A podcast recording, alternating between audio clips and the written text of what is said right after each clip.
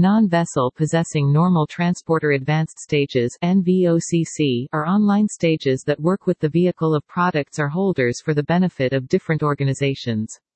NVOCC digital platforms 1 are a piece of an open access framework where they offer support free from any one organization.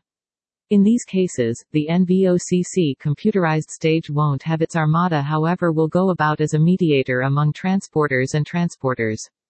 The essential obligation of the NVOCC is to screen all cargo and freight developments to guarantee that it is conveyed safely.